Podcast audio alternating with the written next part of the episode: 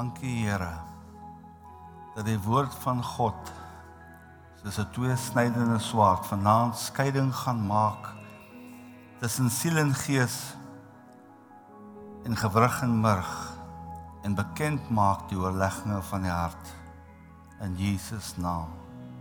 Amen. 1 Tessalonisense 2 vers 19. Is dit reg? Amen. Daar's hy. Die eerste skrifgie wat ons hier sien noem ons soos ek nou-nou gesê het die kroon van roem of die sielewennerskroon. 1 Tessalonisense sê as volg: Want wie anders as julle is ons hoop of blydskap of kroon van roem in die teenwoordigheid van ons Here Jesus Christus by sy wederkoms. So hier prys Paulus die gemeente van Tessalonika vir die vrug van die evangelie. In ander woorde, daar was baie vrug gewees op hulle uitreiking na siele. En hy het hulle daarvoor geprys.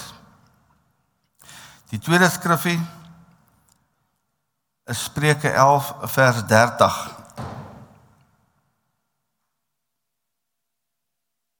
Daarsy. Hy wat siele wen is wys, né? Nee, Spreuke 11 vers 30. Die vrug van die regverdige is 'n boom van die lewe. En hy wat siele wen is wys. Ken daai skrifgie? Wie sal sê dit is goed om wie wil nou graag siele wen vir die koninkryk? Bybel sê is wys as jy dit doen, nee. Amen, né? Hier kom 'n mooi skrifgie, Daniël 12 vers 3.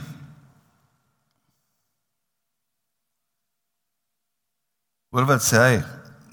En die verstandiges sal glinster soos die glans van die uitspansel.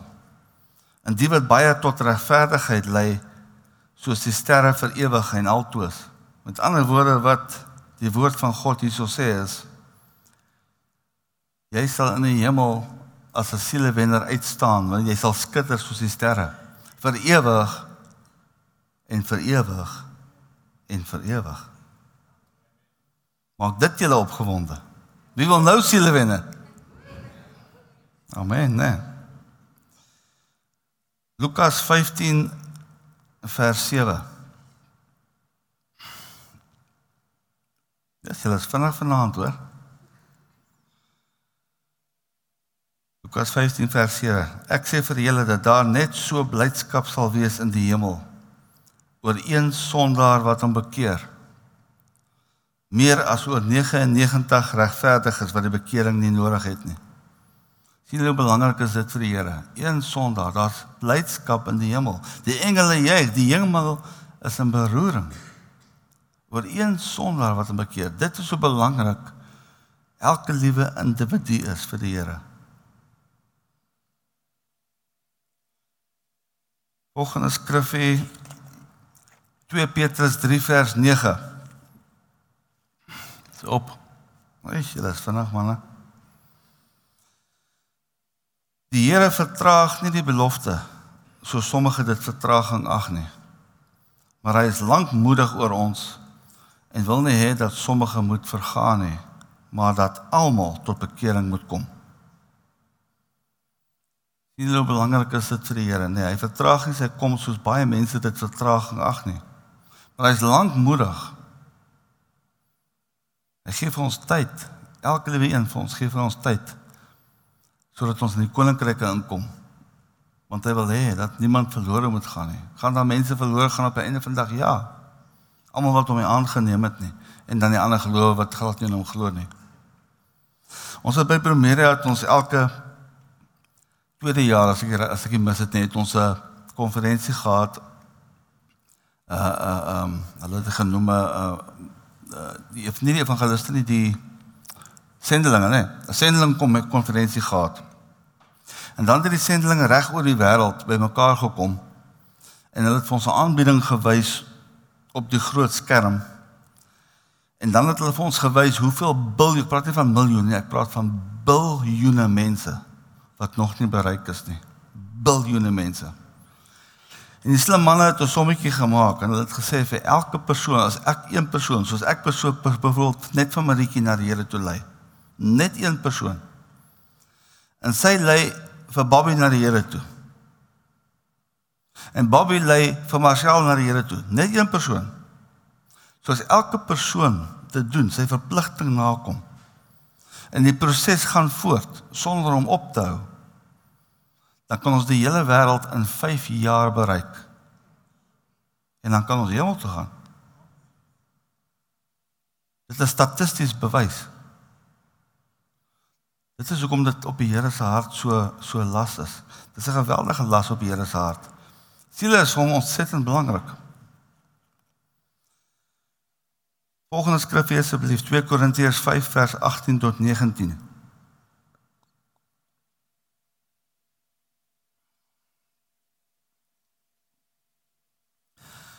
En dit alles is uit God wat ons met homself versoen het deur Jesus Christus en ons die bediening van verzoening gegee het.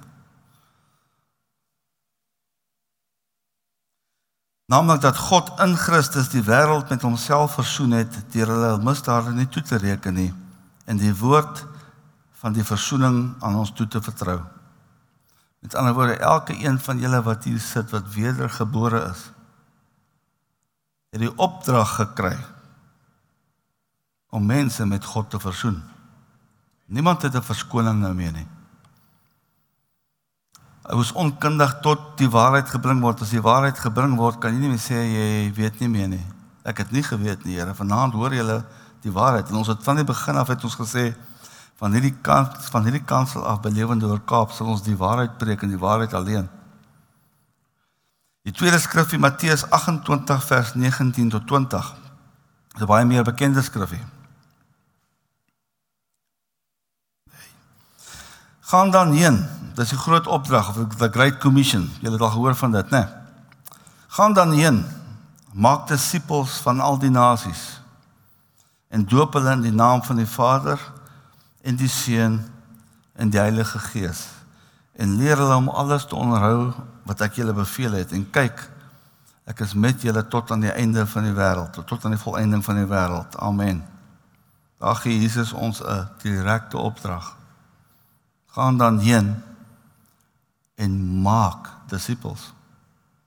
Ons gaan nou net vir julle prakties demonstreer net hoe ons dit in die beginfase doen en dan sal ek vir julle verder verduidelik hoe dit verder verder gedoen word deur die kursusse wat ons aanbied ensovoorts ensovoorts.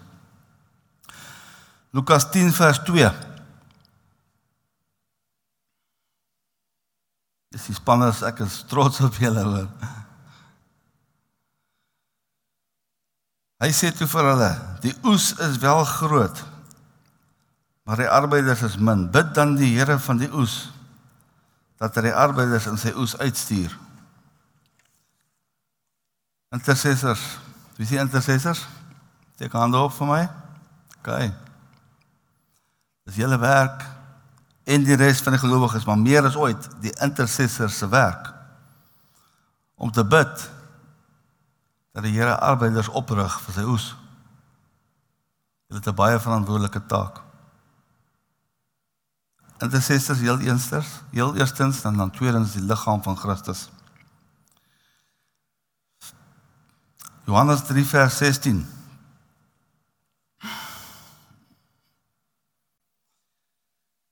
Baie bekende skrifgie, né? Want so lief het God die wêreld gehad dat hy sy enige gebore seun gegee het sodat elkeen wat aan hom glo nie verlore mag gaan nie maar die ewige lewe kan hê. Dis so belangrik dit vir Jesus was dat hy bereid was om mens te word. Nou God was gees. Hy het volkome mens geword. Hy is vandag nog mens volkomme mens, volkomme God. Op aarde was hy volkomme God, volkomme mens, dieselfde tyd. Toe hy opgevaar het, volkomme mens, volkomme God. Nou in die hemel, volkomme mens, volkomme God. Maar hy het mens geword. Hoekom het hy mens geword? Want hy moet vir ons, hy moes hy moes mens word om vir ons te kom wys, want ons kan mos nie sien gees wat is gees nie. Hy moes mens word om vir ons te kom wys. Hy is onder die wet gebore. Hoekom moet hy onder die wet gebore word? Want niemand kon die wet niemand van die mense, die Israeliete kon die wet nakom nie. So Jesus moes onder die wet gebore word. Hy moes die wet vervul. En hy is die enigste mens. Want dis hoekom sê ek volkomme God, volkomme mens. Ons kan nie sê hy was God so daarom het hy die wet vervul nie. Volkomme mens, dieselfde tyd het hy die wet vervul. En daarom kan hy as ons ewige hoofpriester medelee hê met ons nietige mense op aarde. So elke ding wat elkeen van julle deurmaak, wat dit ook al mag wees, julle hartseer, julle pyn, julle verdriet, wat julle ook al mag deurgemaak het in julle lewe, verstaan hy. Hy weet wat dit is. Want hy het op die kruis van Golgotha het hy vir elke siekte van die begin van die skepping totdat hy ons kom haal, vir elke sonde van die begin van die skepping totdat hy ons kom haal en die vloek van die wêreld op sy liggaam gedra. Besef julle wat dit is, mense? Ek wil nog eendag 'n mediese boek in die hande kry. Dat ek vir julle kan wys al die al die siektes alleen. Ek het al sulke boeke gesien van al die siektes wat in daai boek opgeskrywe is. Corona is nou bygevoeg en daar's nog siektes wat kom. Het jy al iemand gesien wat lyk wat wat wat wat kanker het? Kom ons vat net velkanker, maagkanker. Jy verskillende tipe kankers al iemand gesien wat skoliose het. Jy kan dink dink dink maar aan elke liewe siekte wat daar is. Dit het hy op sy liggaam gedra. Vir wie? Vir my en vir jou. En wat my verstand te bowe gaan. En dit gaan regtig my verstand te bowe. Is dat hy geweet het voor hy die mens geskaap het. Het hy alreeds geweet hoe die mensdom gaan uitdraai. Hy het geweet dat daai boom wat hy geplant het gaan gebruik word om hom te kruisig. En nog steeds het hy besluit om die mens te maak. As een van julle God was, sou julle dit gedoen het? Ek glo nie. Was dit vir hom 'n was dit vir hom 'n verrassing geweest toe die mense gesondig het? Nee. Nee. Die Bybel sê voor die grondlegging van die wêreld is jy in Christus alreeds uitverkies in hom. Die dag wanneer Jesus Christus aanneem word jou naam net in die boek van die lewe bekragtig. Hy het jou klaar uitverkies. Ons gaan nou-nou vir julle prakties demonstreer hoe julle die Here moet kies want ons spoel nie net toevallig in die hemel uit nie. Daar's 'n aksie wat geneem moet word. Kyk, kom ons kyk na Johannes 1 vers 12 tot 13. Man, is vinnig vanaand hoor. Maar almal wat hom aangeneem het, aan hulle het hy mag gegee om kinders van God te word, aan hulle wat aan sy naam glo.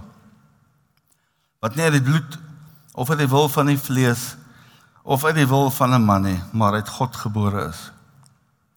Nou daai eerste gedeelte, maar almal wat hom aangeneem het, aan hulle het hy mag gegee. Daai woordjie mag is 'n is 'n wettige term, 'n legal term.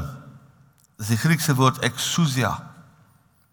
Dit beteken dit beteken in Engels is legal right and authority over Satan and all his demons in Afrikaans wettige reg en autoriteit oor Satan en al sy demone.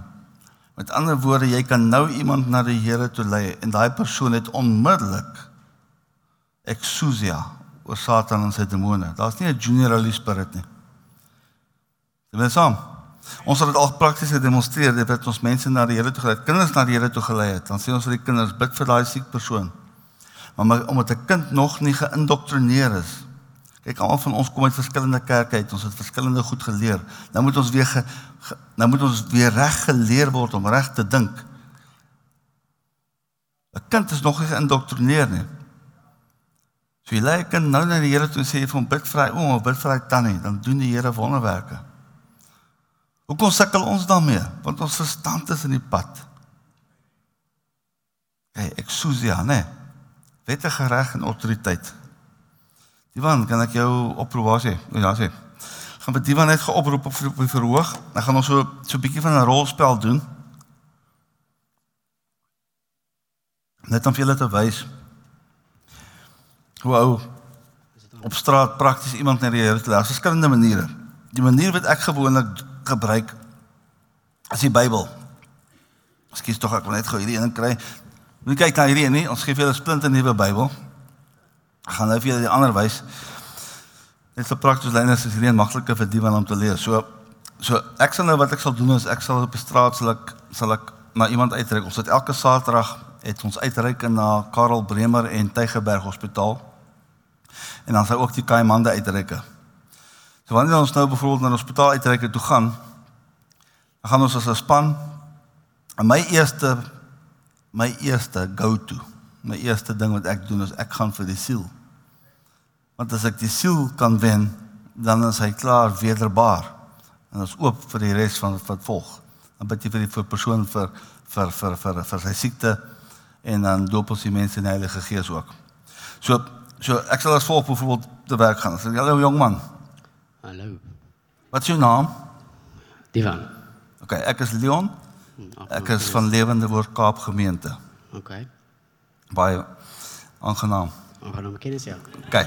So so jy kry eers jy engage met die persoon. Jy jy gewoonlik gewoonlik vir die ouens niks met jou te doen en dan vra ek vir hom, het jy 'n Bybel? So baie keer sê hulle wel dit nie tyd nie. Dan sê ek vir die persoon, het jy 'n Bybel? Nee. Wil jy 'n Bybel hê? En ewe skielik het hy tyd en 10 minute, 10, 15 minute later het hy nog steeds tyd. OK. So nou engage ek met hom. Ons vra ek vir hom en ek en ek vra 'n apologetic vraag. Ek weet nie wat is die Afrikaanse woord regte woord nie. Kom ons sê sistematiese teologiese vraag, né? Nee. Hoekom vra hoekom vra ek dit op hierdie manier? Want as ek vir hom vra, "Die man ken jy vir Jesus?" dan sê hy van ja, want almal ken vir Jesus. Selfs die demone ken vir Jesus en hulle sidder van angs. Beteken dit dat die demone hemel toe gaan? Nee. So ek vra nie vir hom ken hy vir Jesus nie. Weet jy van Jesus nie? Ek vra vir hom die volgende. Ek sê vir hom, "Divan, glo jy in die lewe na die dood?" Ja. OK. Paradys. So so wanneer dit jou gedeel jou jou tyd is om te sterf en ek hoop jy word oud. Ek sê altyd ek hoop hulle word oud en baie kinders en 'n lang lewe, 'n gesonde lewe. Bybel sê 70 is sterk word 80. So kom ons sê dit lekker, jy het 'n lang lewe. Nou is dit jou tyd om te sterf en ons almal moet sterf, né? Nee. En ons almal, het sê of jy hemel of hel toe gaan, voor gaan voor die regte stoel van God verskyn. Ek vra ek vir jou Divan, wanneer jou beurt is om in die hemel te kom? En jy staan voor Jesus en Jesus vra vir jou Divan, hoekom moet ek jou in die hemel toelaat en jou in die hel toestuur nie? Wat sal jou antwoord wees aan Jesus? Met ander woorde, volgens wat jy verstaan, wat sal jou antwoord wees? My antwoord sou wees dat ek lees ek lees nie Bybel, nie, ek het nie 'n Bybel nie. Maar ek bid elke dag. Ek ek ek versorg vir my familie, Okay. doen goeie werke en ja, I pray to God. Okay. Met ander woorde, dis die tipiese antwoord wat ons kry op straat. Ek lees my Bybel, ek bid elke dag. Ek gaan kerk toe, ek het in die kerk groot geword. Ek doen goeie goed vir die Here. So ek verdien om hemel toe te gaan. En dan sê ek vir hom, daai noem ons werke. So ongelukkig kwalifiseer dit jou nie. Kan ek vir jou die regte antwoord gee volgens die Bybel? En dan sê ek vir hom, ag gee ek vir 'n gewone Bybel, dan sê ek vir hulle, maak vir my oop by Johannes 1 vers 12, of weet hulle nie waar dit is nie. Regtig. Dit is dit is hoe dit daar buitekant gaan. Dan sê ek vir hom, okay, kan ek jou help? Kan ek jou help? Want anders gaan dit baie lank vat. Ek het nog baie by ons by uit te kom, dan gaan ons gou-gou na Johannes 1 vers 12 toe. Dan sê ek vir okay, lees my Johannes 1 vers 12. Ah, okay. Maar almal wat hom aangeneem het, aan hulle het hy die mag gegee om kinders van God te word. Aan hulle wat in sy naam glo. Okay. So wat ge, wat wat kom voor aanneem? Wat kom voor glo? Dan dan jy vir my sê, Wat kom goed? Wat kom voor glo? Het. aanneem, né? Aanneem, Nee. receive. Okay. So voor glo kom aanneem. Jy hoor? Hoe hoe ek 'n persoon? So al glo hy beteken dit hy gaan hemel toe nie. Hy moet die Here Jesus aanneem. En dan moet 'n stadium en 'n tyd wees in jou lewe wanneer jy die Here aangeneem het. So net om 'n voorbeeld te weer te julle te gee en niks teen die NG Kerk nie. Ek is aangeneem, voorgestel, ek het 100% gekry in my katekisasie eksamen. Hulle het my omdat ek nooit SKA toe gegaan het, hulle my prank, het hulle my geprank en my uitgenooi na die SKA toe. Min het ek geweet Hulle kies die nuwe voorsitter. En ek gaan toe en daar word ek as voorsitter verkies. en ek het nie 'n klou wat om te doen nie. Maar ek het gelukkige dame gehad wat saam met my was, my sekretaris en sy het my gehelp en so het ons die werk gedoen. Maar ek was ongered. Toe word ek opgeroep vir nasionale diensplig. En uh alles gedoen wat ek nooit kon doen nie, want my pa was baie streng. En uh die aard van die saak het ek by die enkelkwartiere by Leerhoofkwartier gebly in blok A. Blok A en blok B was mans van see tot hawe, hawe was dames en daai dame, daai dae het ons nog baie mooi mooi baie mooi dames gehad in die weermag. So julle kan verstaan, dit was dit was my hemel op aarde. Nee. Dit was hemel op aarde. Ek wou nie huis toe gaan nie, man. Wat beter kan jy vra, man? Wat beter kan jy vra? Maar die dag toe het my beurt is om nigter te bly. Want ek is die dedicated driver. Kyk ek na hierdie manne wat saam met ons is by hierdie hotel waar ons gegaan het. En ek sien hulle optree en ek dink myself, is dit hoe ons optree? Elke keer wanneer ons dronk is. En daar begin die hele met my te werk en een van my vriende, my drink drinkpelle, kom tot bekering. En ek kan julle vandag nog terugvat na die enkel kwartiere na die presiese kamer waar hy my gekonfronteer het met daai vraag. En vir die eerste keer in my lewe het ek die Here Jesus aangeneem as my persoonlike verlosser en saligmaker in 1985. Hæ? Toe gaan ek 'n stapie verder. En ek besluit toe ek is nou nie meer hierdie NG Kerk ding werk nou nie meer vir my nie. So ek het toe gaan soek vir 'n kerk waar ek bietjie wat net bietjie meer excitement is, né? Nee. So ek gaan toe en daar's nie Afrikaanse gemeente op daai stadium gewees wat charismaties was nie. So ek gaan toe na Hatfield Christian Church toe. Power team is daar, wat daai stadium was ek 'n bodybuilder gewees. So ons het uh, ek het hierdie geniet van die ouens doen al die kragtroetjies, hulle breek al die battens met die met die weet oor hulle bene en hulle breek regtig polisieboeie wat hulle breek hardloop deur ys, al hierdie verskriklike kragtroetjies, baie beïndruk. En uh ou pastor Ed was daar. Ek sal nooit vergeet nou pastor Ed net so klein oometjie. Maar Neville Norden was ook daar gewees. Hy was een van die pastore. En uh Neville het daai daai jare het hy in die parkeerarea het hy parkering as 'n pastoor, het hy parkering aangewys. En hy het my vertel van hierdie nuwe gemeente wat hy gaan wat hy gaan plant en dit gaan 'n Afrikaanse gemeente wees en dit is ook opgeëindig het by lewende woord. So toe my familie hoor ek het tot bekering gekom en ek het my kerk verlaat. Die eerste oproep wat ek gekry het is van my oupa af gewees. En daai jare was dit die onvergeeflike sonde, jy het nie jou kerk verlaat nie. Sorry, ek ben gerig is meer na julle toe. So wat het hy vir my gesê? Nooit vergeet waar ek gewerk het, ek was by Leerhof kwartier, ek was op Operaal op baie stadium. Sy woorde aan my was: "Wie het jou die reg gegee om jou kerk te verlaat. Wie is jy om jou kerk te verlaat? En ek hou nogal van 'n uitdaging. So ek het besluit ek ek gaan moet leer, want my oupa het baie meer as ek geweet. So ek het begin 'n kursus doen met lewende woord en so en daarna kon ek met my oupa redeneer en nadat dit ons het ons gestry oor baptizo en rantitzo en daai bad daarso, so by the way, dit is baptizo onder dompeling, né? Nee. Rantitsu besprenkeling.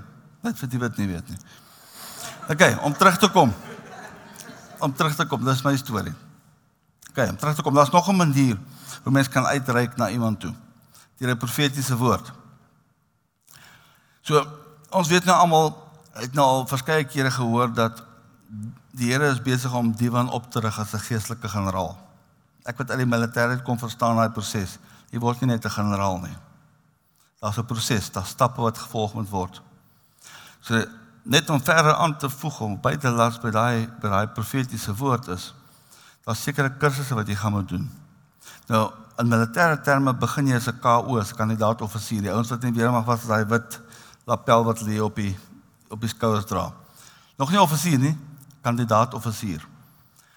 Dan as jy die kursus slaag, die vormingskursus dan word jy 'n tweede luitenant, die leierskursus. Dan word jy luitenant. Dan word jy kaptein, dan 'n majoor, dan 'n luitenant-kolonel. Luister mooi, né? Dan 'n kolonel. Dan 'n brigadier-generaal, dan 'n generaal-majoor, dan eers 'n generaal. So die natuurlike vergelyk altyd met die geestelike. Met ander woorde vir die wan om daai uit te kom, het hy nodig om 'n paar toetse te slaag. 'n Paar kursusse te doen. Wat is vir die Here die mees belangrikste gehoorsaamheid? Eerstens wees gehoorsaam aan wat hy vir jou sê om te doen. En wat is die tweede ding wat vir die Here baie belangrik is? Getrouheid. Getrouheid en gehoorsaamheid is twee sleutels. Wat ek julle vanaand wil gee. So hoe het ek gevorder tot waar ek was tot waar ek vandag is, net deur getrou te wees. Ek het nie mense probeer beïndruk nie. Ek het die koning van alle konings het ek beïndruk. Wil sê baie druklik. Kyk wat jy moet doen om die Here te behaag. So, dis 'n ander manier, profetiese woord. So jy gee vir hom 'n profetiese woord, nou het jy hom. Want hoe weet ek hierdie goeie? En dan kry ek die geleentheid om na hom na die Here toe te lei. Hoe's wat het jy soos altyd geleer? So jy gaan uit gee profetiese woord en dan seal the deal dan gaan jy oor na die volgende stap in jou lei. Ons gaan nou ons gaan nou daai proses gaan wat ons die gebed dit bid. OK, ek ek, ek gaan net verduidelik julle net van die verskillende maniere om mense te bereik.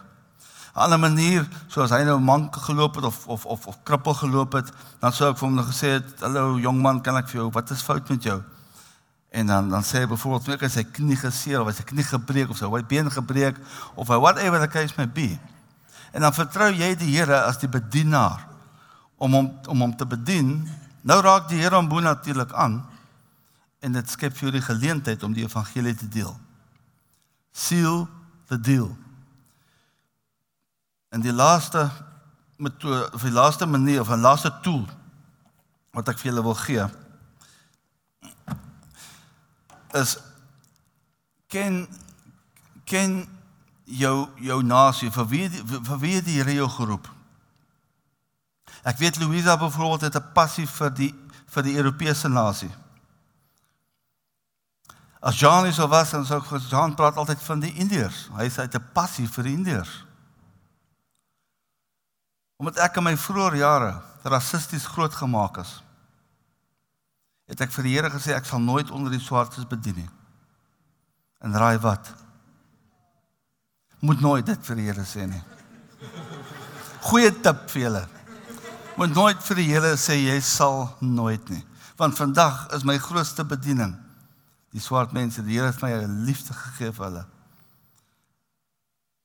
Groot liefde gegee vir hulle. Dis my passie.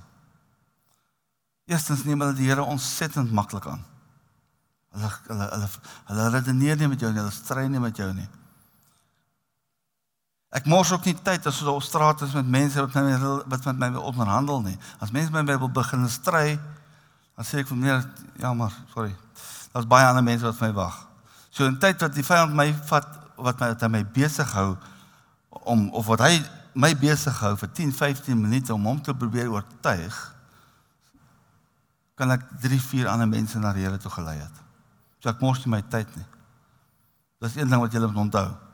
Baie mense gaan jy met stry en jy gaan met ja, daar is daar is van die mense, maar nie op straat nie. Wat jy wat jy wat jy mee met journey by jou werk, by by jou familie wat wat nou tyd gaan vat. OK. 'n Ander ander manier wat ek gebruik is ons het baie ek het die voorreg gehad om sorry, ek kan nog oplei, ons gaan nog gebruik. So staan maar lekker.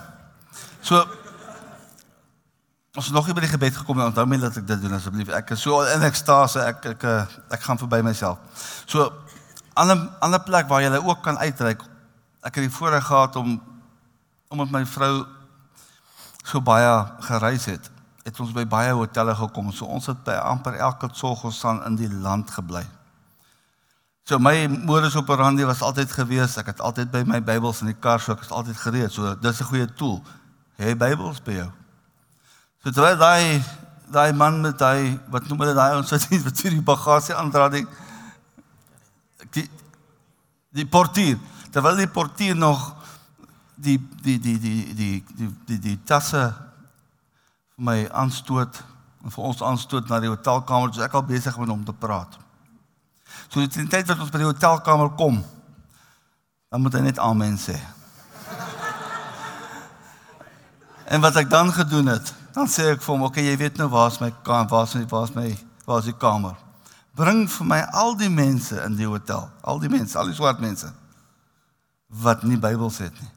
Want een ding wat ek agtergekom het in al die jare van bediening, is die mense in die hotelle, die swart mense, die arme swart dames, werk 6 dae 'n week eendag af en in die swart mense se kultuur, wie sê jy kan bevestig, swart mense se kultuur.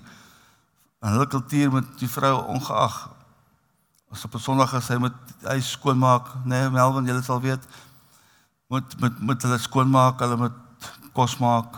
So hulle kom nooit by 'n kerk uit nie. So waar ander pastore by die by die by die by die by die hotelle gaan om te ontspan om te rus, omdat dit my passie is staan ek altyd in die bres. Ek is altyd gereed om iemand na die Here toe te lei en dan maak ek dit 'n geleentheid. Daar's van die hotelle wat my so goed geken het dat uh dat die dat die MD's my naderhand leer ken en dan nooi hulle my vir ontbyt. Ons nooi vir ontbyt die volgende dag. Wil ek betaal? Sê nee nee, jy kan volgende keer betaal. Dan kry ek vir nie ontbyt, so daar's baie perks in. En nooi hulle my vir middagete. Naderhand sê een van die dit was in Kaapstad, Kaapstad, dag in Kimberley. En Kimberley het een van die MD's vir my gesê, ek gee vir julle konferensielokaal. Kry net vir my 'n permanente pastoor om vir die mense te kom bedien. Julle wat die Here kan alles doen. 'n Ander plek waar jy kan doen is by die petrolstasie. So, ek weet al. Voor hy petrol jog die petrol klaar aangegooi het, nê. Nee, ek kom klaar na die Here toe gelei. Hy's daar. En dan sê ek vir hom as ek weer kom, vertel hy aan ander mense. Dan hoef ek nie met 10 ouens te praat, dan praat ek met 10 ouens op een slag. Ek hou van hierdie petrolstasie wat hierdie een hierso, hierdie Sassel een hierso. Twee moslim ek glo dat ons moet te gaan. as hy moslim uitkom en hy wara wara met my dan sê ek vir hom se You want me to fry in petrol?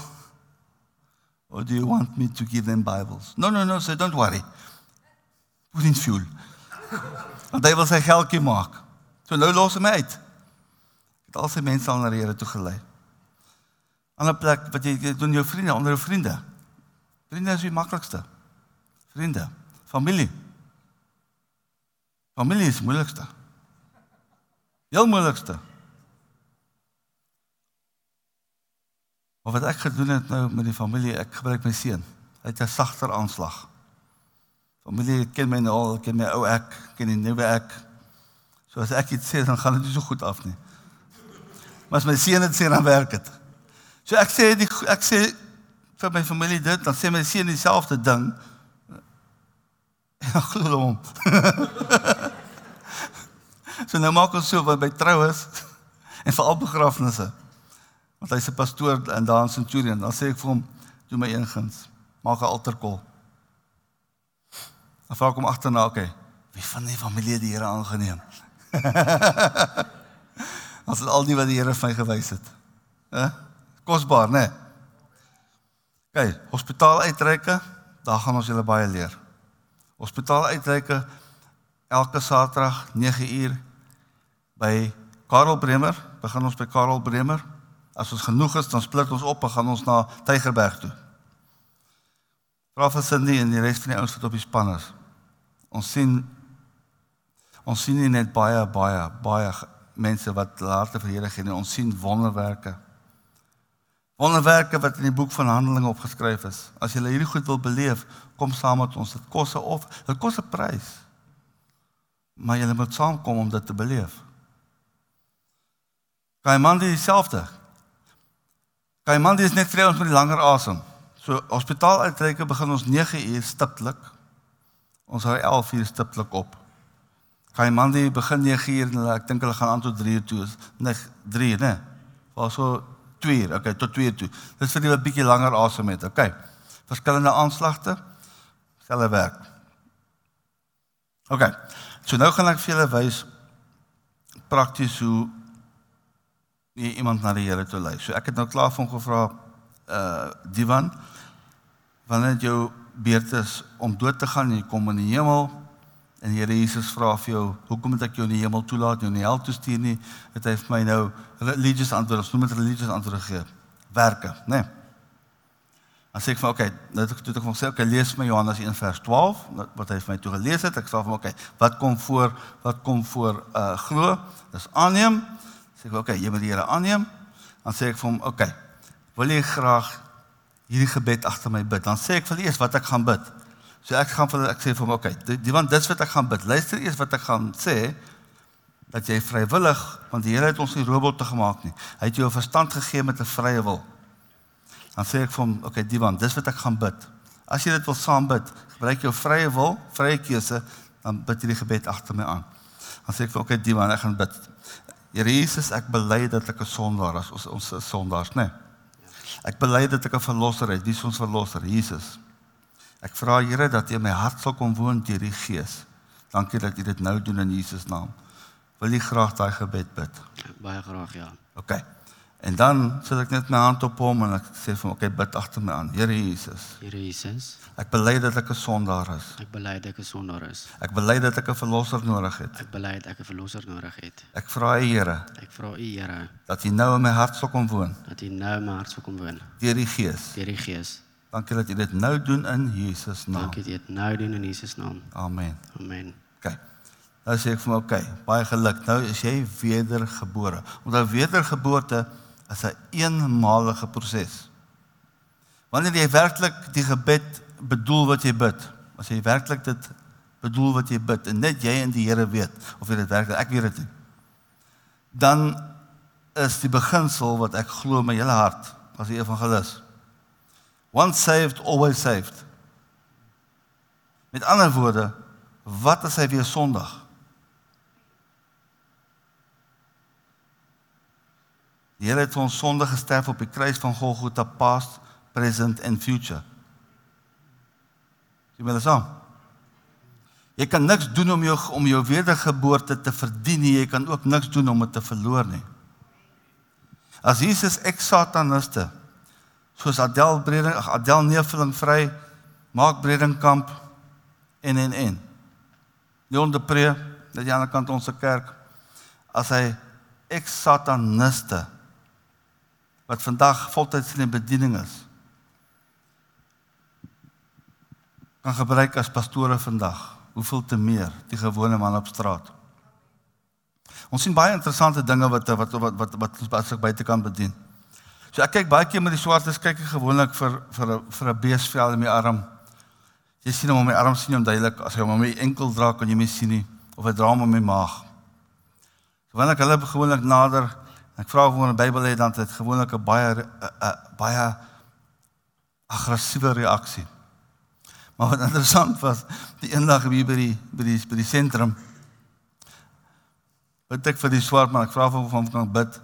En toe ek klaar vir hom gebid het, sien ek die vel. En hy onmiddellik sien, weet jy, ek sien dit en hy maak dit toe ek sê vir my ek het dit klaar gesien. Ek sê vir my jy weet wat om te doen, né? Nee. Jy het daai verbond gesluit. Jy moet hom breek. Maar die Here aangeneem. Kyk, dis uitsonderlike gevalle. Kyk, dis net dis net die salwing wat ek kan opereer. Kyk.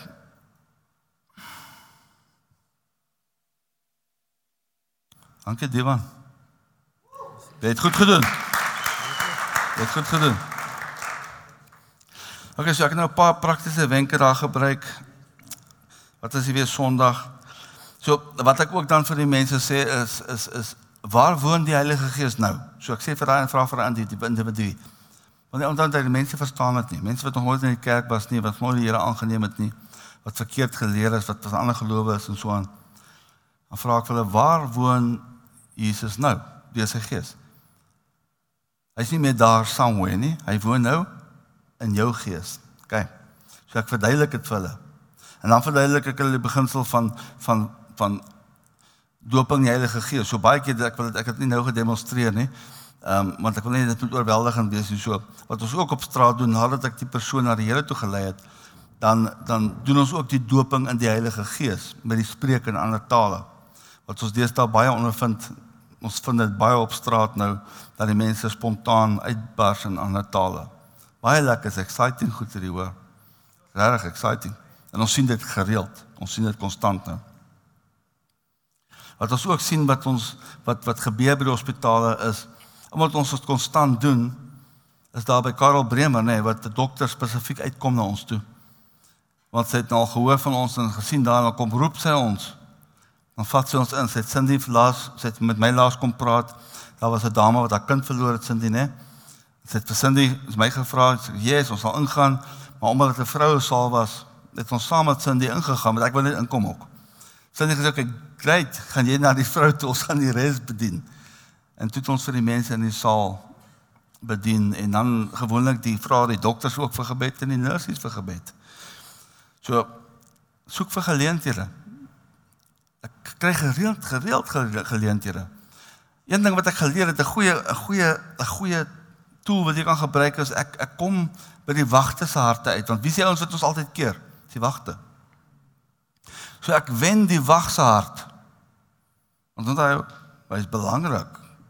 Hy het 'n belangrike pos. So ek laat hom belangrik voel. En ek praat met hom met respek want hy het 'n pot. Hy sê sy job is om te keer dat mense nie mag inkom nie. So ek kry hulle by die Here uit eerste. En as jy almal van hulle by die Here uit eerste uit kry, dan sou hospitaal jou ne. Nou kom ons gereeld in hospitale in. Ek het nou die dag het ek het ek vir 'n pa gebid buitekant. Ek vertel vir hom van die doping die Heilige Gees. Ek vra wil jy dit hê? Ja, hy wil dit hê. Daar bars hy spontaan uit in tale en hy is so opgewonde. Hy sê meneer En dis almal ingaan in die saal. Ek sê, "Waar is jou vrou? Waar waar wie is in die hospitaal?" Nee, my kind. Kom ons in die kindersaal in.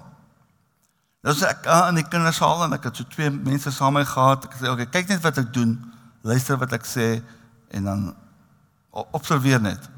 Kom in die kindersaal en toe ek hier voorreg gehad om by elke bed vir elke pa of ma na die Here toe te lei en vir die kinders te bid vir hulle genesing. Dit, né? Nee. Dit. Wat ek dan ook vir die mense gewoonlik sê is is hoe om hulle Bybel te lees. So 'n maklike manier vir iemand wat nog glad nie 'n Bybel gelees het of 'n Bybel besit of Bybel gehad het nie. Ek sê vir altyd begin by Matteus. En lees hom soos 'n storieboek regdeur tot Openbaring. En dan begin jy by Genesis en lees hom soos 'n storieboek regdeur tot Maleagi. En as jy die hele Bybel deurgelees het, dan eers begin jy 'n studie maak van sekere onderwerpe. Dit is interessant dit. Wie het al die hele Bybel deurgelees? Nou is daar 'n paar hande. Baie geluk aan julle. Die Bybel is 'n exciting boek. Lees hom. Dit is baie interessant. Vir al die Ou Testament. OK. Nou gaan ek ek gaan nou uitnodiging maak aan die aanlyn kykers sowel as die mense wat hier sit. Ek gaan eers vir mense wat hier sit gaan ek vra om julle oë toe te maak. Niemand kyk rond nie. As daar enigiemand is wat nog nie die Here Jesus aangeneem het as jou persoonlike verlosser en saligmaker nie. Sal jy die vrymoedigheid hê nou om jou hand op te steek asseblief? OK. Almal in hierdie gemeente is gered. Jy sien ons doen goeie werk hier. Nou die aanlyn gemeente, aanlyn aanlyn kykers. Ek praat nou met julle. As jy nog nie die Here die koning van jou lewe gemaak het nie, is dit vandag jou geleentheid. As jy hierdie video oor 'n dag, oor 'n week, oor 'n maand, oor 'n jaar, selfs 5 jaar van nou af kyk, gaan dit dieselfde effek hê as hierdie oomblik want in die geestesrelm is daar geen tyd of ruimte nie.